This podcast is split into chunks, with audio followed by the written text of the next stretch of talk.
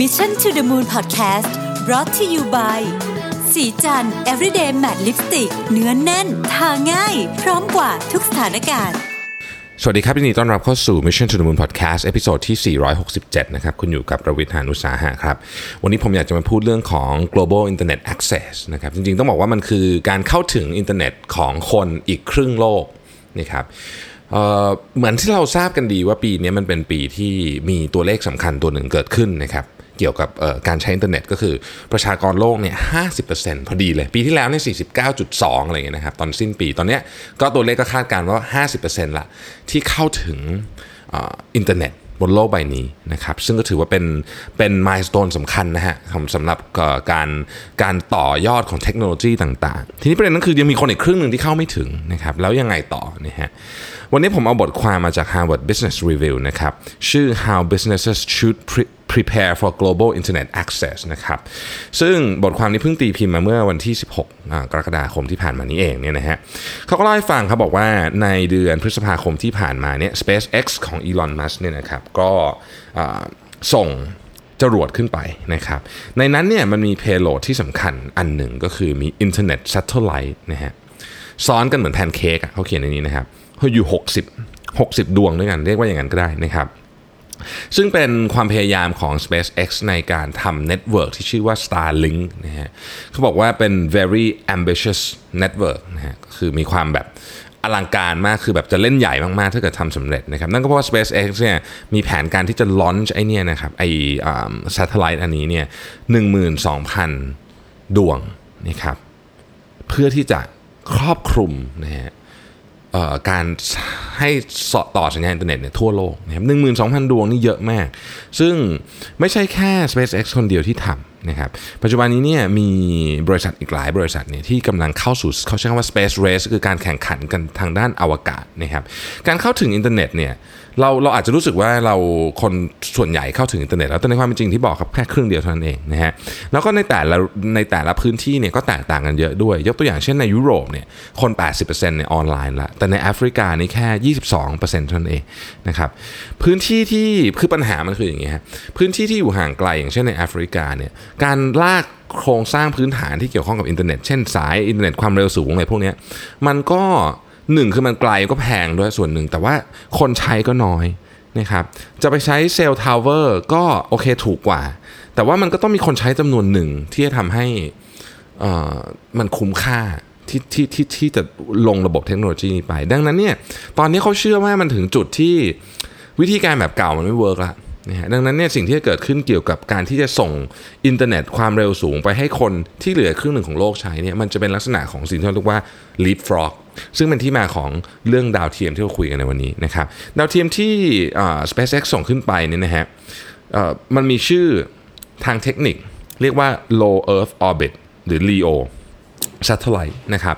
ก็คือมันมันมันอยู่ระดับมันเตี้ยกว่าดาวเทียมทั่ว ๆ ไปนะครับแล้วมันก็กำลังถูกพัฒนาโดยบริษัทมากมายนะฮะโอเคแน่นอน SpaceX นี่เป็นหนึ่งแน่แน่นอนนะครับ Amazon เองก็กำลังทำอยู่เหมือนกันนะครับผ่านบริษัทออของ Jeff Bezos ที่ชื่อว่า Blue Origin นะครับ Amazon เนี่ยมีแผนจะ launch Leo เนี่ย3,000 ดวงนะครับ OneWeb นะฮะ OneWeb นี่เป็นบริษัทที่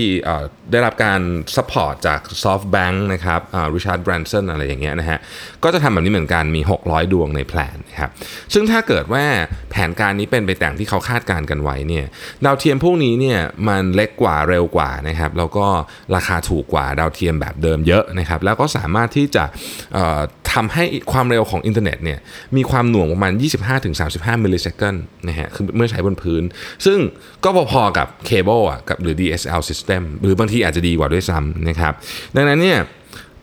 ธุรกิจเนี้ยจึงเป็นธุรกิจที่น่าสนใจ เพราะเมื่อมันเกิดขึ้นปุ๊บเนี่ยนะครับมันจะส่งผลต่อวิถีชีวิต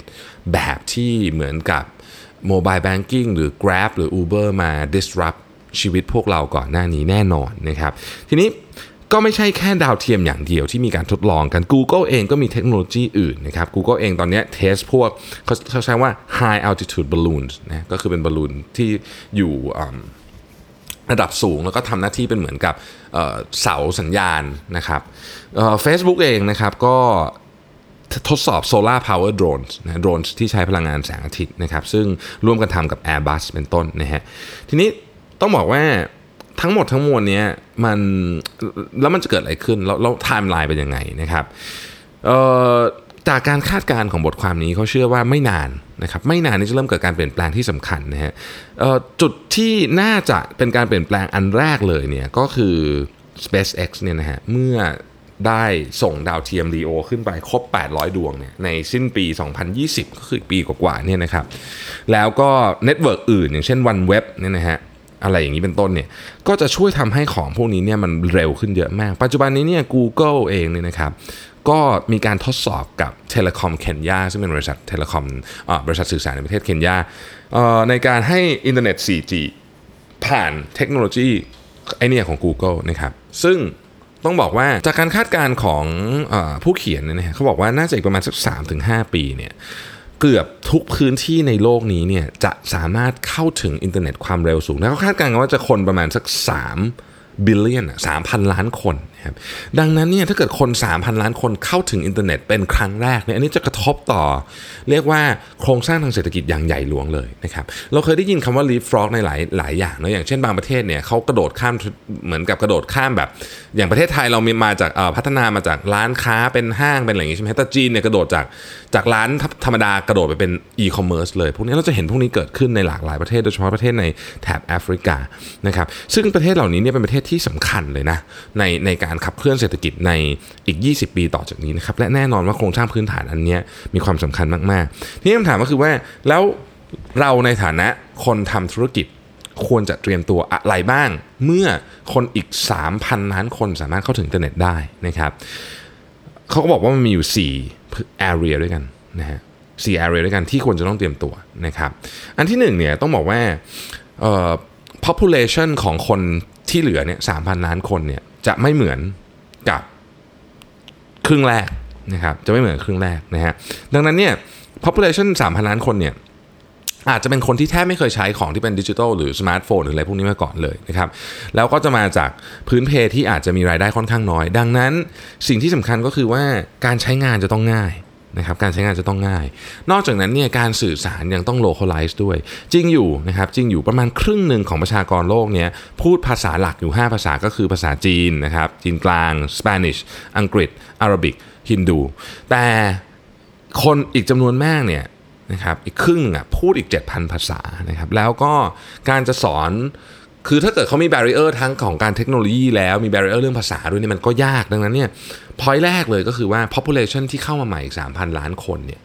จะต้องมีการ treat ที่แตกต่างจาก early adopters ในยุคแรกใช้คำนี้แล้วกันเนาะนะครับอันที่ 2 พูดถึง business model เนี่ย business model เนี่ยก็ต้องคือเนื่องจากว่าอะล่ะคนที่เข้ามาก็อาจจะยังมีรายได้ไม่มากเนี่ยนะครับ business model เนี่ยก็จะต้องเป็นลักษณะที่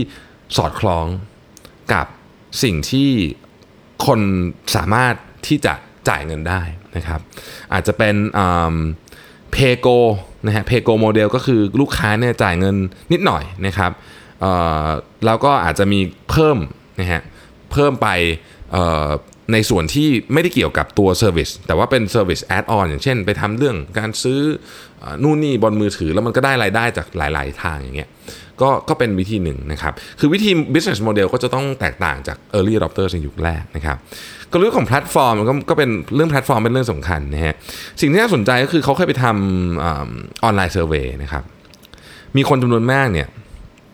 ไม่รู้คือไม่ aware ด้วยซ้ำว่ามีโลกของอินเทอร์เน็ตอยู่นอก Facebook นะครับซึ่งเป็นเรื่องที่ผมก็เพิ่งผมก็เพิ่งได้มีโอกาสอ่านวันนี้นะฮะมันมี research ในปี 2015 นะครับว่า 65%ของคนไนจีเรียนะครับและ 61%ของคนอินโดนีเซีย 58%ของคนอินเดียเนี่ยบอกว่าเห็นด้วยกับ statement ที่ว่า Facebook is the internet คือเขาไม่ได้ไม่ aware หรอกเพียงแต่เขาไม่ใช้เท่านั้นเอง เขาไม่ใช้อินเทอร์เน็ตนอกจาก Facebook เลยนะครับในขณะที่ ประโยคนี้ที่บอกว่า Facebook is the internet เนี่ยคนอเมริกันเห็นด้วยแค่5%เท่านั้นเองดังนั้นเนี่ยจึงต้องบอกว่าการสื่อสารผ่านแพลตฟอร์มเหล่านี้ที่เป็นที่นิยมอยู่แล้วเนี่ยก็อาจจะเป็นวิธีการเข้าถึงที่เรารู้อยู่แล้วแหละว่ามันว่ามัน work นะครับก็อาจจะเป็นจุดเริ่มต้นที่ดี นะครับอันสุดท้ายคือ audio and video communication อันนี้ก็น่าสนใจจำนวนมากเลยของคนที่กำลังจะเข้ามาในอินเทอร์เน็ตโลกอินเทอร์เน็ตเนี่ยจะไม่ไม่สามารถอ่านหนังสือได้คือคือคืออ่านหนังสือไม่ได้นะครับดังนั้นเนี่ยการสื่อสารโดย audio ก็คือเสียงและวิดีโอเนี่ยอาจจะเป็นวิธีที่ work มาก และมันมีโอกาสมากเลยที่ 1,000 ล้านคนสุดท้ายนะครับที่เข้ามาเนี่ยนะฮะจะเข้ามาผ่านอุปกรณ์ที่เป็น smart speaker ไม่ใช่สมาร์ทโฟน อันนี้เราเราคุยกันเรื่องเทรนด์เรื่องนี้มานานแล้วว่าsmart speaker นี่มันกำลังจะมาวันก่อนผมเจอคุณต้องกวีวุฒิคุณต้องบอกว่าสมาร์ทโฟนที่เราพิมพ์กันเนี่ยเป็นวิธีการเป็น interface กับคอมพิวเตอร์ที่แย่มากคือมันมันไม่ efficient เลย แต่การที่เราพูด efficient กว่าเยอะ แต่ปัจจุบันเนี้ยเทคโนโลยี smart speaker เนี่ยหนึ่งอาจจะยังมีราคาแพงอยู่ 2 มันอาจจะยังไม่เก่งมาก แต่มันเก่งขึ้นทุกวัน นะครับแล้วตอนนี้อย่างคนอเมริกันเองซึ่งก็เรียกได้ว่าเป็นผู้นำของการใช้เทคโนโลยีพวกนี้เนี่ยเขาก็ใช้ smart speaker อย่าง Alexa อะไรหรือ Google Home กันเป็นเรื่องธรรมดากันแบบจริงจังมาก ๆ เลยเนี่ยนะครับเป็นโอ้โหคุยกันแบบเป็นเรื่องเป็นราวสั่งนู่นนี่เต็มไปหมดเลย เราจะเห็นของพวกนี้มากขึ้นและ 1,000 ล้านคนสุดท้ายที่เข้ามาเนี่ยเราคาดการณ์กันว่าทางเข้าของเขา access point ของเขา มันจะเป็น smart speaker นะครับดังนั้น การเตรียมตัวสำหรับ business ก็จะต้องเปลี่ยนไปแล้วก็จะต้องมีวิธีการคิดนะครับสี่ข้อด้วยกันนะครับ ผมทบทวนอีกครั้งหนึ่งนะครับ distinct populations คนเข้ามาไม่เหมือนชุด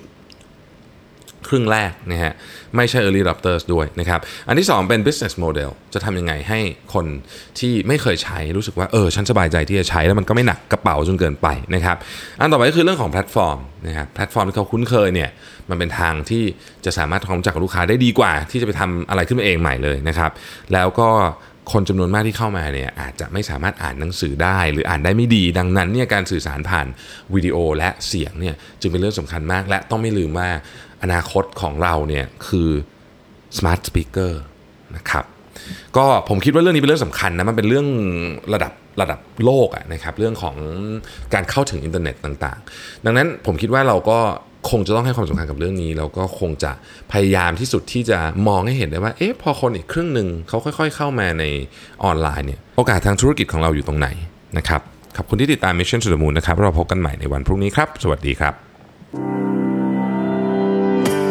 สัสิเพราะความสดใสมีได้ทุกวัน